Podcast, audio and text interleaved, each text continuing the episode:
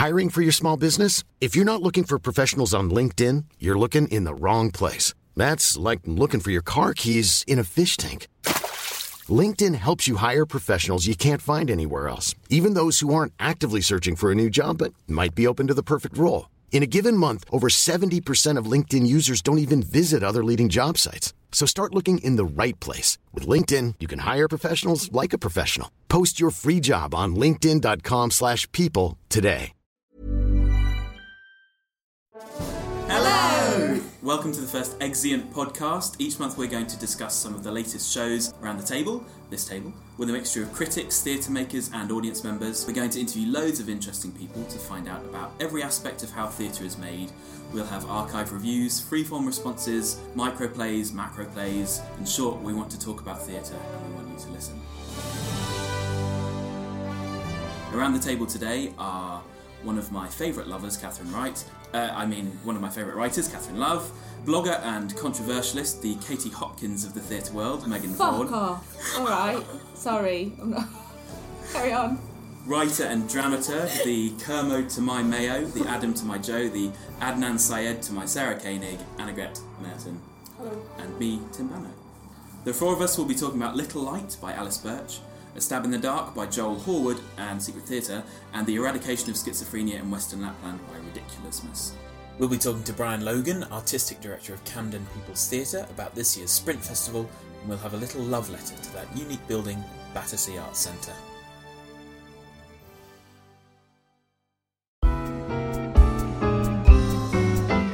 So, for starters, let's delve right into Little Light Alice Birch, which was on at the Orange Tree Theatre in Richmond. Catherine, can you explain briefly what the play was about? That's quite difficult without giving away any spoilers. I suppose it's a domestic setup. There are two sisters and their two partners in an isolated house by the sea, and there is something, some unspoken ritual that's going on, which remains obscured for much of the play. So, there, there was this central revelation that's really withheld. Mm-hmm. Meg, how well do you think that was executed? I don't think it mattered. Okay. I think that the strength of that whole play is actually the build up, and the build up obviously is like mm-hmm. 90% of the piece. Don't find out till the very end. And there was a line that stuck with me from it actually that I think was kind of in the final moments of something about pressing on a bruise, about hmm. kind of revisiting an awful pain. Even though I certainly felt like, why would you ever put yourself through that? Why would you ever go back somewhere hmm. and relive this awful, awful tragedy. But actually, there was something about the build up and the pacing, and also the kind of the weirdness, the hmm. unknown factor of the way it was revealed to us that was more important than what actually happened. Mm. That was almost like wrapping things up nicely, which gave me something, and I'm kind of glad I knew what was going on, but at the same time wasn't necessary really either. I like the pressing on a bruise line you mm. put because it did strike me that while they do this ritual reminiscing every year, you know, reminiscing something that should be pleasurable, it's something that should be kind of joyful, mm. and you remember happy moments. And it's weird that these characters have decided to share this horrible moment. But I think pressing on a bruise is really powerful as well because it's this idea of marking something and remarking it so that it's not forgotten. Um, and I, I actually kind of forgotten that line, and Yeah. now you remind me it's such a It feels like it perfect sums everything line up, doesn't mm, it? To think about it. What did you think of the characters, Annegret?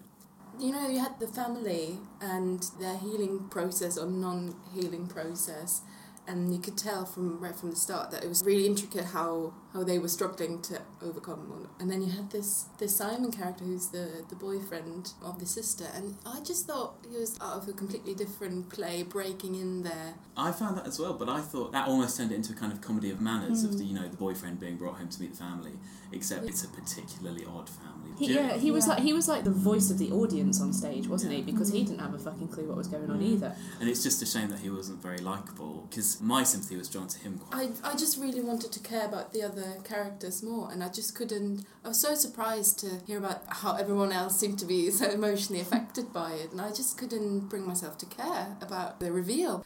The whole build up, I just thought these characters don't relate to me, and it was. I don't think it was because it was obfuscated. Do you think that's because they mm. weren't well written? I couldn't put my finger on what, what it was that prevented that, that connection happening. I think it's really interesting about the amount of information that we were given throughout most of the play mm. because it's such a fine line, and I think that every audience member who watches it is going to sit in a slightly different place on the spectrum of what they enjoy and what they're happy with and what they want to see. And I think that I was, you know, just about within that, that bit on the spectrum that meant that I mm. was intrigued by the bits that I didn't understand and sympathetic to the bits that felt like a, a normal well normal dysfunctional family. But if there was something about the characters or something about the situation or something about the way in which the information was drip fed to us that just didn't quite sit right with somebody it would break everything it would mean the whole play i think didn't work for you I also think the way we started into the way the, the lines were delivered. So there was, and right from the beginning, the dialogue was like slap, slap, slap, slap, almost not naturalistic, and I just didn't know how to get in. And that was that was not a, how it was written, but that was a really conscious decision, I think, from from the direction point of view. Uh, I found that as well, that a lot of that dialogue, especially in the beginning, very jarring. To me, it seemed like a really conscious choice because there were so many just half lines, thoughts that were left unfinished, and it became clear within a few minutes that she's withholding something from us and she's trying to put it in this sort of stylish way. But I did find it really frustrating that there were no finished sentences in the hmm. first half of the play, basically. Yeah. I love the boldness of it though, and I say maybe boldness is the wrong word because you you look at it and you think oh, it's, it's a domestic play. It's it, it's following a very established pattern of, of withholding information with a final reveal. But I thought there was something really interestingly subversive about taking that format, which has you know been used so many times in so many plays, and there was just something kind of uncanny about it, um, and it sort of disrupted that genre of play, if you can call it a genre, in a way that I think immediately kind of got me on its side. I thought there was something really interesting formally about it, where it sort of, um, in a way that maybe wasn't immediately obvious. You wouldn't think about it immediately as a formally innovative play, but I think there was something kind of subtly subversive about I it. I found a change of tense in the end. Like the penny dropped for me, and I was just like, oh shit, I understand what's happened now. I think that a lot of that came from the change of tense in the way that the pregnant sister, rather than kind of reminiscing or reliving this this horrible event, she was suddenly back there, and it was being spoken as if it was happening now. Hmm. And that was a magical moment for me. It suddenly felt like I was like, oh, now I get what they're doing. Now I understand. Now I can piece this together and see how horrific it really was. Obviously, this is one of the. Uh, this is an earlier play of of Alice. Um, yeah, it's her first full length, I think. Yeah. It's very different to the, uh, the. I've seen two other plays of hers, Little on the Inside and Revolt, she said, Revolt Again. And both were very different to one another and to this. I feel as though every piece of hers that I've seen has had some kind of twist on it in some way. There's something, like I said, this is kind of quite subtly subversive, whereas Revolt really rips up the, the sort of dramaturgical rulebook uh, in a much more ballsy way. But there is, I feel like you can you can begin to see that interest in playing with form in in Little Light. It feels like she's at because Alice Birch is at the start of her career. There is this massive, there's the joyfulness in her trying all the different things at the moment. The only other thing that I've seen other than Little Light was a show that was done by Islington Community Theatre, so like a, a young amateur cast.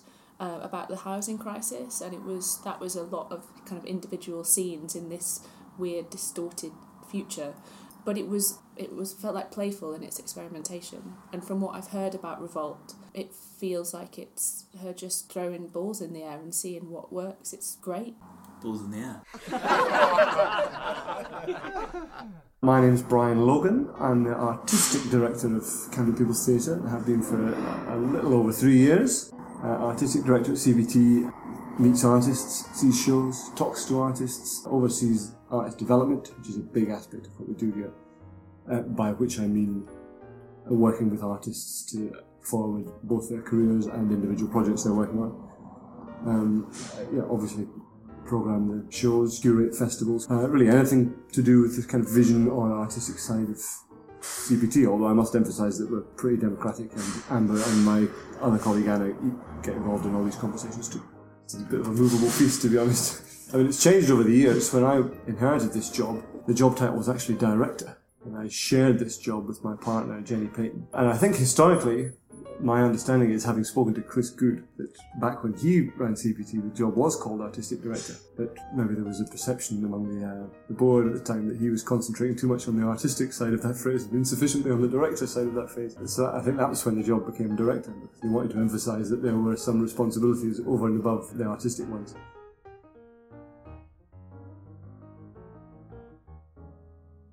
Sprint Festival uh, is called Festival of New Theatre for the Adventurous. It's old Sprint, this is the 17th Sprint. It's a sort of flagship event in the CPT calendar, so even though we now actually programme quite a lot of festivals, usually the other ones will be themed, they'll often be triggered by some kind of socio political, cultural ideas. The Sprint uh, has never had a theme, it's just a great cavalcade, a wide ranging performance and theatre work as long as we feel it's got something exciting that it wants to propose about the world, that's what we're interested in. I can reel off names of now distinguished theatre artists and companies who have been at CPT over the years. Companies like Ridiculusmus, Robert Pacitti, Fevered Sleep, Analog or Blind Summit. But we often use Cartoon de Salvo, which is my company. I'm obviously far too humble to mention that name. Nigel Barrett from Shunt did a lot of his early work here too. There's a whole bunch of great artists who've passed through CPT over the years don't have total recall on that. I'd have to, I'd have to take you into our dusty archive downstairs. So when I arrived at CPT, the board made it known that if we wanted, we could change the name, which I thought was interesting. And I think there was a sort of acknowledgement there that maybe the name has in some ways been problematic. At the time, we all thought, yeah, the problematic word is probably people's, because it gives the impression of us as some sort of Wolfie Smith, Trotskyist affiliated to the trades union movement theatre all of which are very positive connotations as far as I'm concerned. Positive as an acknowledgement that maybe that was off-putting to people or was giving out the wrong signal. Part of that was that people's clearly suggests popular, whereas we were associated with experimental work, and popular and experimental are seen as opposite ends of the spectrum. And we quickly felt that actually, particularly at this historical moment, it's quite an important thing to have peoples in your name. And ever since, we've been trying to honour that word or explore what that word might mean you know, and interrogate this idea that popular and innovative have to be seen as polar opposites. So that's the word peoples, which, you know, I do think is significant. I actually, retrospectively, thought that Camden was the challenging word in our name because people think we're in Camden Town. Nobody knows that Camden stretches from the Donmar warehouse up to Hampstead Theatre. Although I'm a, you know, I'm a great enthusiast for the word theatre, which itself has been seen as unfashionable in some circles. But I do like a bit of theatre. Well, it means that I should be spending most of my working life on a chaise longue with a large cigar sticking out of my mouth. All it actually does is formalise the amounts of money we tended to be getting from the Arts Council anyway, albeit that we have to repeatedly go back cap in hand for different project applications, which we won't have to do now. But it's not like a step change in terms of the amount of money that's coming in, at least not immediately. To be honest, I'm not 100% sure what, what the immediate effects will be. I mean, it's great. I, I, I think it's good news, although we have spoken to smaller organisations of our size who have found in the past that MPO has been as much of a challenge as an opportunity. But we're optimistic that it will be more of an opportunity. I think it's you know it's exciting to have the endorsement of, our, of what we've been doing on one level. I, am expecting that it will make it easier to fundraise elsewhere. There have been periods where it feels like CPT could close at any minute. I don't think we're going to close now in the next three years, hopefully. There's a little bit more in there for uh, programming, and we've never had a commissioning pot in the past. We're trying to create a small commissioning pot now. So our intention is that it should, you know, and our pitch to the Arts Council was that that money should go towards our artistic program and our artists, and we're happy to be held to that. It's not going on infrastructure. It's not, sadly for me, going on salaries. So, so yeah, hopefully it will be reflected in a more confident programming, treating artists even better than we've done in the past my desktop, I have a list of all the shows in town that I want to see, and I enjoy the sensation of having to delete them as I realise they've closed. I mean, there's loads I would like to see. I want to see the view from the bridge, which I still haven't seen, about a year behind everyone else. I want to see the Scottish wrestling show that Stewart Pringle's got on at the Old Red Lion. I know I'm not going to see. Yeah, I mean, I suppose my, you know, there's a quite good fit me in CPT because my natural taste is this kind of, you know, I like to sit down and have my mind blown. I also like a really good, well-made play. Sometimes you go and see a well-made play and think, oh yeah, I realise why this is the most popular form of theatre. It really is substantial and well-made and it's been crafted. So there's lo- loads of lessons that you can learn from a good, well-made play. But equally, there's loads of lessons that type of theatre can learn from ours. I used to go up every year to the Edinburgh Fringe as part of the Guardian's team. At the point that comedy was big enough that they felt they needed a dedicated comedy guy. I was one of the first to do that. And there's loads of great comedy. You know, great stand-up show demands to be written about and interrogated and given weight in the same way that a great piece of work in any other art form does.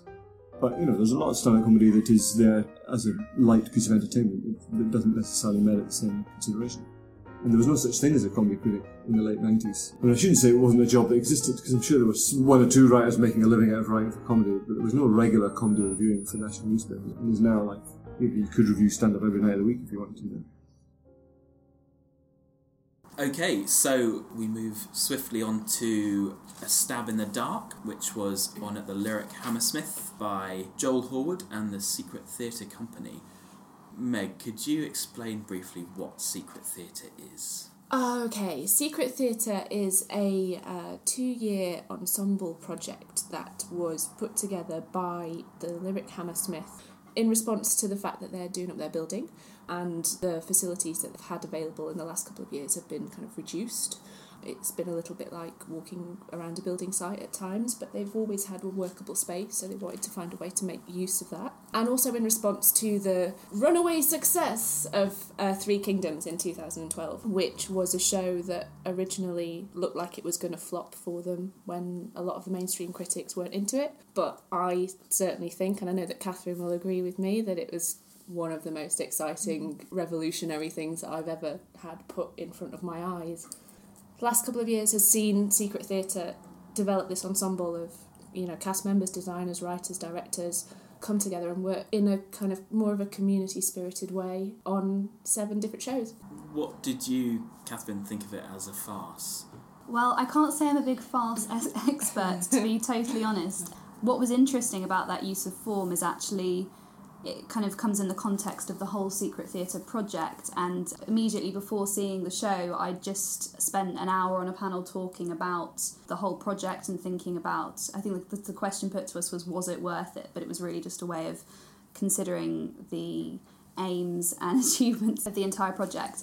We were talking about the how the the aesthetic had changed from initially aspiring to what we might loosely call a kind of continental European aesthetic in the style of something like Three Kingdoms because that was such a, you know, a massive reference point at the start of the project, and it was uh, it was mentioned during that panel discussion that the project has sort of almost come full circle and that, that with show five, a series of increasingly impossible acts, there was this very British influence of that kind of devised work in the style of companies like Forced Entertainment. And so we'd just been talking about this movement from a kind of European aesthetic to more of a British aesthetic. And then it was lovely that immediately afterwards we went to see this very, very British farce, but still with an element of that ensemble ethos that had been inspired by sort of certain continental ways of working.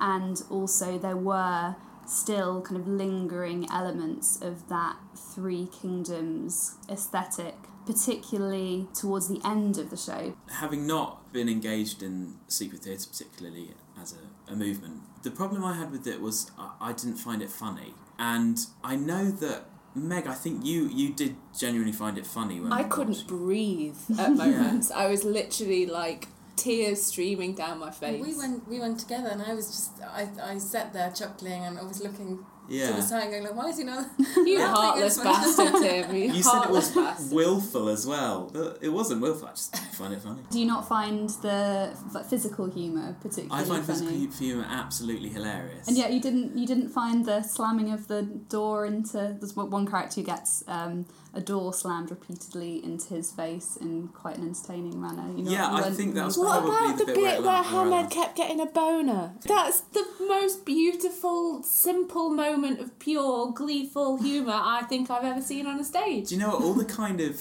tortuous, basically, all those ways of talking about ejaculation with kind of weak wordplay. Oh, They were come just on. bad. Like, bad, well, neologisms, basically. Oh, shove your neologisms up your arse. was.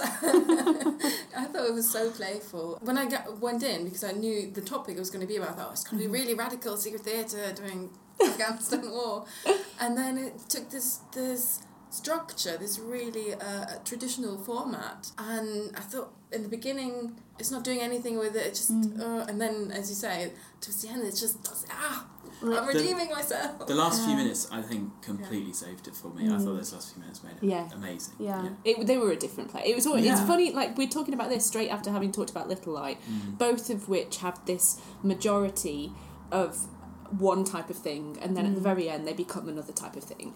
I think that's really interesting. Um, but I also think that in, again, in in the defense of Show Seven, I I don't understand farce. I don't seek out farce. My knowledge of farce up to this point has been looking down my nose slightly at Noel Coward and thinking I'm better than that. And I am glad to have the opportunity to be reminded that farce isn't this fucking drawing room comedy bullshit that I've always thought it was. And it can be about young people in a situation that is far removed from a hmm. drawing room and it can use the humour that I use and give it back to me. It was something that I really enjoyed. and I had really important topics, you know, like Yeah. if you if you think about it, it was all, all, all about Britain how we think, oh, we have the answer and we just got mm, Yeah. to march in there and give them, and then there are mm. people who refuse our help and and the madness really of that war situation and being away from your families and being thrown together with these people that you've supposedly had training with and mm. actually i mean let's not overthink the fact that it's just a, a comedy but actually it's a comedy about a war zone. And there's something inherently hilarious about that but also there is a benefit in finding the funny side of that stuff sometimes and i think it does it Yeah. brilliantly As a, as a marriage of form and content, it's kind of perfect because it's just immediately pointing out the farcical nature of so much of that conflict. And so, it, in that sense, it feels kind of perfect. And also the fact that it takes not only takes that farce as a form, but it really felt as it pushed it to its absolute extreme and, and takes it to this really kind of anarchic, chaotic climax. Did you think those final minutes were a suitable climax for the project as a whole? Feel like that's a very difficult question, and actually, the, I know that the project is going to have a, an ongoing life, so it didn't feel. In some ways, it felt like a con- conclusion, and in other ways, it didn't. And there is something about those final moments which feels sort of apt, and I think Mm, Meg definitely. put this perfectly in her blog post about it. So maybe you'd be a better person to Oh, talk pressure. about it. uh, no, I, I just the the idea of kind of closing that circle off, and obviously, yeah, the Secret Theatre project will have a, another life in in whatever form, but actually, we can still look at these seven shows and these eighteen months, two years as one thing. I found the final 10 minutes of it very moving because I've had I have followed the whole project mm. throughout it. Like as soon as I heard about it, I wanted it to succeed. I wanted Yeah, every agree. theatre in mm. London and every theatre in this country to do something similar and to to think outside the box in that way and to to bring in influences from all of these places that I can't visit because I can't afford to, but I want to see all that stuff all the time. And it was just a beautiful, beautiful ending to see that that set deconstructed in the way that you'd kind of seen at the beginning of the project. It took until show five for me to go, fucking yes, they have nailed this, and this mm. will stand on its own feet now. Long may that continue. Thank you. The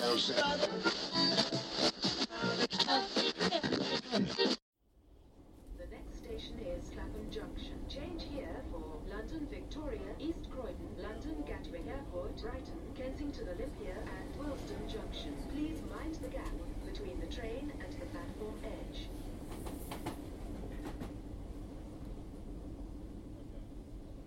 between Weybridge and Guildford, and between Woking and Andover. To see how this affects your journey, please see engineering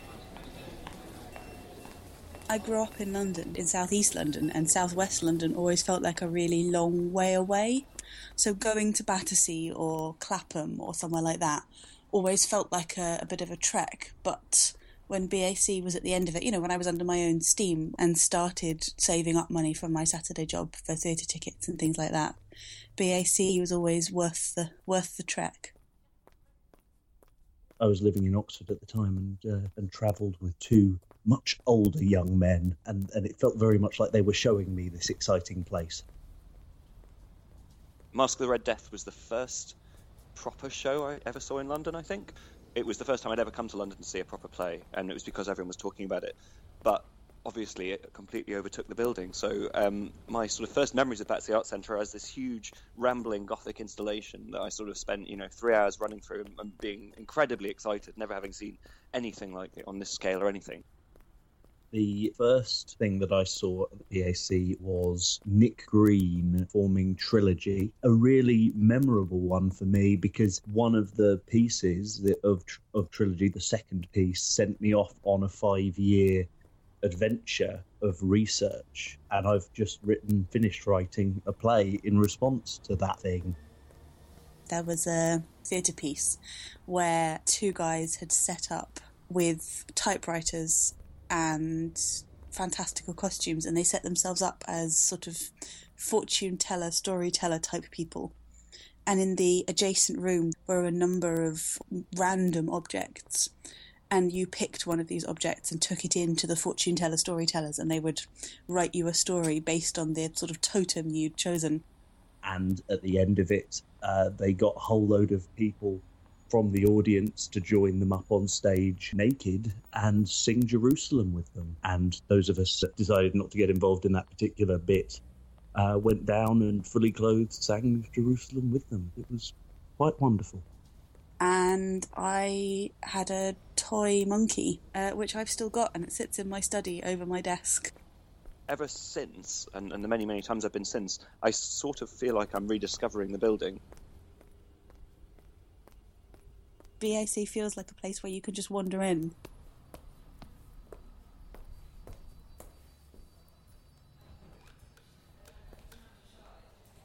The mosaic on the front floor with all of the bees on it.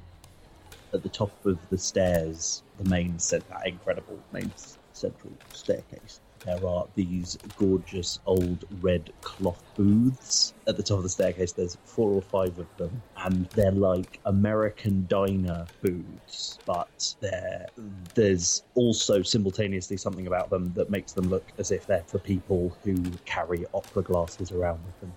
It's it's just one of all of, of these hundreds and hundreds of features of the place, um, which make it what it is, and which make it feel so completely different from anywhere I've been before. I love the fact that walking in there still feels a little bit like walking into a strange stately home, or like walking into the house from Rocky Horror or something like that. And and and that is something which just sets it apart from anywhere else I've been in London. They've sort of taken the building to heart and made the whole thing into this space of imagination and exploration and play and magic. I'm pretty sure that the room that we were forming in has either changed name or dimensions since we were actually there in, in, in 2010. But I remember um, this was it was the Master of Margarita and I was playing Koroviev. I remember the blocking involved me uh, clambering uh, sort of up a flight of stairs and then in the in the attic through the attic above the audience's heads on this gangway that was about a foot across in a frilly coat and wig. And because of the blocking i had to do this four or five times during the show. In every space, in every nook and cranny and niche, you never know what you're going to encounter. and it did feel like the most ridiculous thing. And what on earth was this building It's not just about the bricks and mortar of the building. It really does do that, you know, not for you, not for me, but for us thing. There aren't really spaces in the adult world that do that unless you go to church or whatever. because it was a town hall it it can't be one person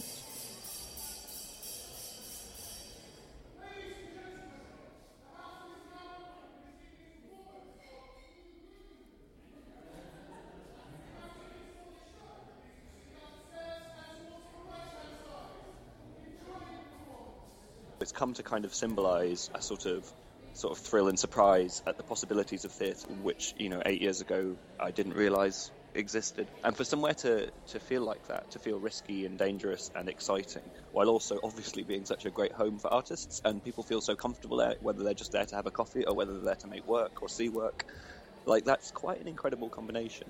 To be that out there, but that homely, I guess. There's nowhere else I can think of that inspires that same kind of fierce loyalty and love.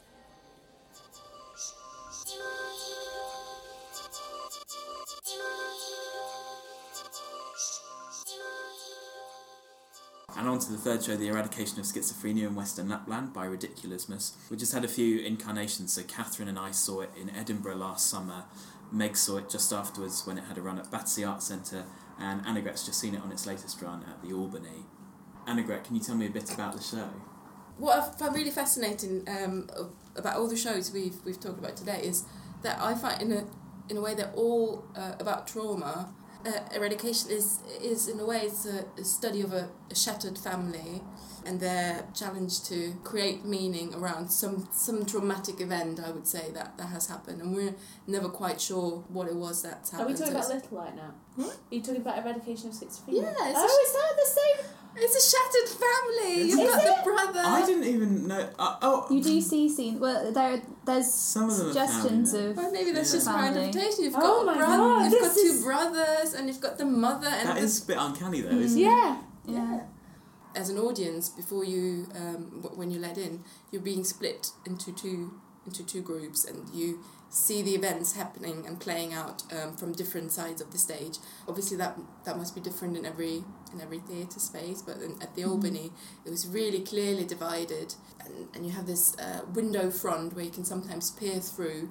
You can hear bits of, of dialogue and sometimes they, they match sometimes they contradict each other. And you get sort of half a show, and then I didn't know actually when I was seeing it that we'd get the other half of the show. but did we though I, I think it's I think it's different. Yeah. yeah I think there's a It's- bit with the frog that is totally not in the first because I saw a bit.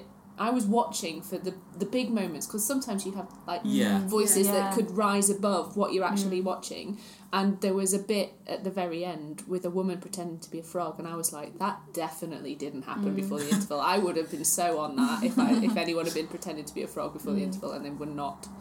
So we may have all had different shows. But this is this conversation that we're having now about it is so indicative of the strength of the whole show. Yeah. That mm-hmm. dissonance and that mm. confusion and that misunderstanding about what's actually happening and what we've just seen and what.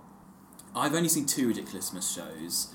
Looking over my notes, both times I've written down towards the beginning, I have no idea what's going on. Do you like that experience? I loved it. I love not knowing what's going on, but actually, if, if we're being honest, it, they're really clear about what they're trying to achieve. I love that they, in a way, they're doing this meta theatre thing, but you know they're not being snooty and oh, also clever. It's it's really about something, and oh, I love it. i if they do another show, I'll go in a heartbeat. I want a pre-book and everything. Yeah, I love them. It does make its message very clear. Certainly by the end of the of the eradication, you really get a clear sense of what's going on. But it seems like they have this deliberately rough and ready aesthetic, really playful, really fun. But there were some pretty moving moments in the show. Yeah, as I wouldn't. It, it's not a show that I would describe as playful or fun. I mean, I got a lot out of it and I completely appreciate what they're trying to achieve with it. But even the bits where people around me were chuckling, I was like taking this as part of the bigger picture here. This is mm-hmm. actually fucking terrifying. It's it's that thing where there are some instances in a theatre auditorium where you don't know what's going on and that's totally cool. You can just let it wash over you and get something or enjoy that feeling of confusion. And actually I felt in that show I was kind of unnerved by mm. the way that I didn't understand and that was almost unpleasant. But mm. actually if it's a show about mental illness, man, how pleasant is it going to be? Mm. This It's much more affected by what they did and by not knowing than than by anything that I saw in Little Light. I, I think I probably was too, but I think that that unnerving feeling of just bamboozlement, of not knowing what's going on, for me, the way that I expressed that was through laughing because laughing shows, you know, you've got something that's going on on stage. I've understood that bit, so I laugh to express it, and, and you know, people in the mm. audience do. But I do agree, yeah. Yeah. It, it It's hits relentlessly really dark. hard. Yeah. Particularly when I, I was wondering, these actors, they're kind of non naturalistic. They've got all this kind of stilted way of performing with these long pauses. And then I mm. realised, well, that's because they've got three other conversations mm. happening in their head at the same time. Of course, they can't focus on what they're saying. That's what throughout I was wondering who's actually the subject of of the therapy session. Mm. Once you were on the other side, you think, oh, oh no, it's not them, it's the other people. Mm. And I love that that was never really resolved. That we mm. were always unsure who's actually having having therapy here. Yeah, I like that idea that you didn't know which three were the delusions and which three were the real person. It could have been any of them and all of them. From yeah, from what I remember about it, there was something really interesting in that you were continually, despite every attempt at grasping onto meaning, being frustrated, you still couldn't help but try to sort of find some way through it. Whatever it was that achieved that was quite skillful, I think. In Finland, there is this um, form of treating schizophrenia um, as is it's called open dialogue, where actually you don't take the person with mental health issues away and treat them, but it's this this approach where you treat them in the community, and it's a shared shared storytelling, shared process of creating meaning. And in a way, it was mm. great that they managed to somehow replicate that, and we were Yeah, and what is theatre if it's not a shared process of creating meaning? It's quite beautiful, really. We're hmm. creating the meaning together now, so Yeah, this is our open dialogue community session to get over our great trauma. the trauma of theatre. I've seen Little Lies. or for me, a stab in the dark. But good, I think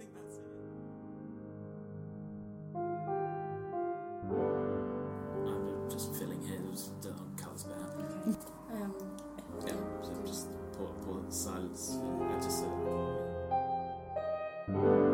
it was a really nice ending, wasn't it? we'll have to stick this bit somewhere in the middle.